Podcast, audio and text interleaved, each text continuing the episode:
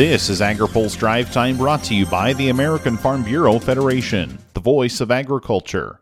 Learn more at fb.org. Good Monday afternoon. I'm Spencer Chase. The nation's meat packers are disappointed at the lack of a Supreme Court review in a critical case concerning California's Prop 12. The High Court announced today it would not grant a hearing on the North American Meat Institute challenge.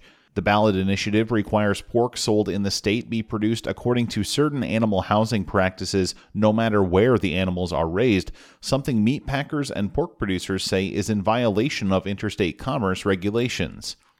They say the measure could also lead to increased costs for consumers in the state.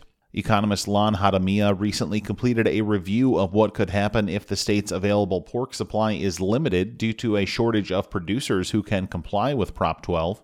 If, in fact, that pork uh, supply of bacon reduced by 50%, the price would go up to about $14.34 a pound. Uh, additionally, a 50% reduction in available pork loin result in a 42% higher pork loin prices, again in Los Angeles, and again, taking today's pork loin price of $5.99 a pound, that would increase to approximately $8.50 a pound. So a dramatic increase for both of those pork products if there was a, a dramatic decrease in availability. The Supreme Court did not offer an explanation for its decision. Separate Prop 12 litigation from the National Pork Producers Council and American Farm Bureau Federation is pending before the Ninth Circuit Court. Steve Davies has more in his story on agripulse.com. The nation's biofuel producers say they're confident the Biden administration will govern small refinery exemptions from the renewable fuel standard in a way more favorable to their interests, despite Friday's ruling from the Supreme Court. Then, a 6 3 decision struck down a requirement that the waivers from the nation's biofuel mandate be issued continuously. But as we reported Friday, other economic factors from a previous court decision remain in place. Geoff Cooper is the president and CEO of the Renewable Fuels Association. He says EPA has some options in how it plans to clarify its SRE approach. Now that the dust is, is settling from the Supreme Court decision, uh, they could lay out in, in, in clear black and white um, how they plan to proceed he also expects the Biden EPA to be more transparent about the waiver process, including another look at a previous proposal to provide the identity and location of refiners getting relief. Don't have exact information or details on, on timing and, and when we might see that, um, but we are uh, pretty confident that this EPA is going to be more of an open book when it comes to who is getting these exemptions and exactly why. Industry leaders say they're watching for clues either in standalone messaging from EPA or through the upcoming renewable volume obligation announcements.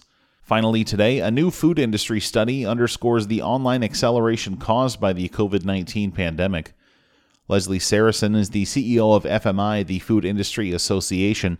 She says recent figures showing the proliferation of online grocery shopping also underscored the companies who were able to adapt to the COVID 19 pandemic. They responded quickly and they benefited quickly. And of course, their customer base benefited quickly. Um, and I think to, as we look to the future, what we're going to see is those companies who are uh, adept at responding to the customer base they're serving and the needs that they have will continue to do well. So it's uh, it's going to be an, an interesting uh, year or two as we come out of the pandemic to see how the industry responds and what customers are looking for. The report showed about two thirds of respondents had shopped for groceries online, with just shy of 30% placing a weekly order. There's more from Sarasin in this week's open mic on agripulse.com. Now, here's a word from our sponsor. Today's drive time is brought to you by the American Farm Bureau Federation. The estate tax forced a teenage Anne Margaret Hughes to choose between her college savings and saving the farm. Unless Congress eliminates the estate tax or at least makes a higher exemption permanent, many more farm families will be forced to do the same. Learn more at fb.org.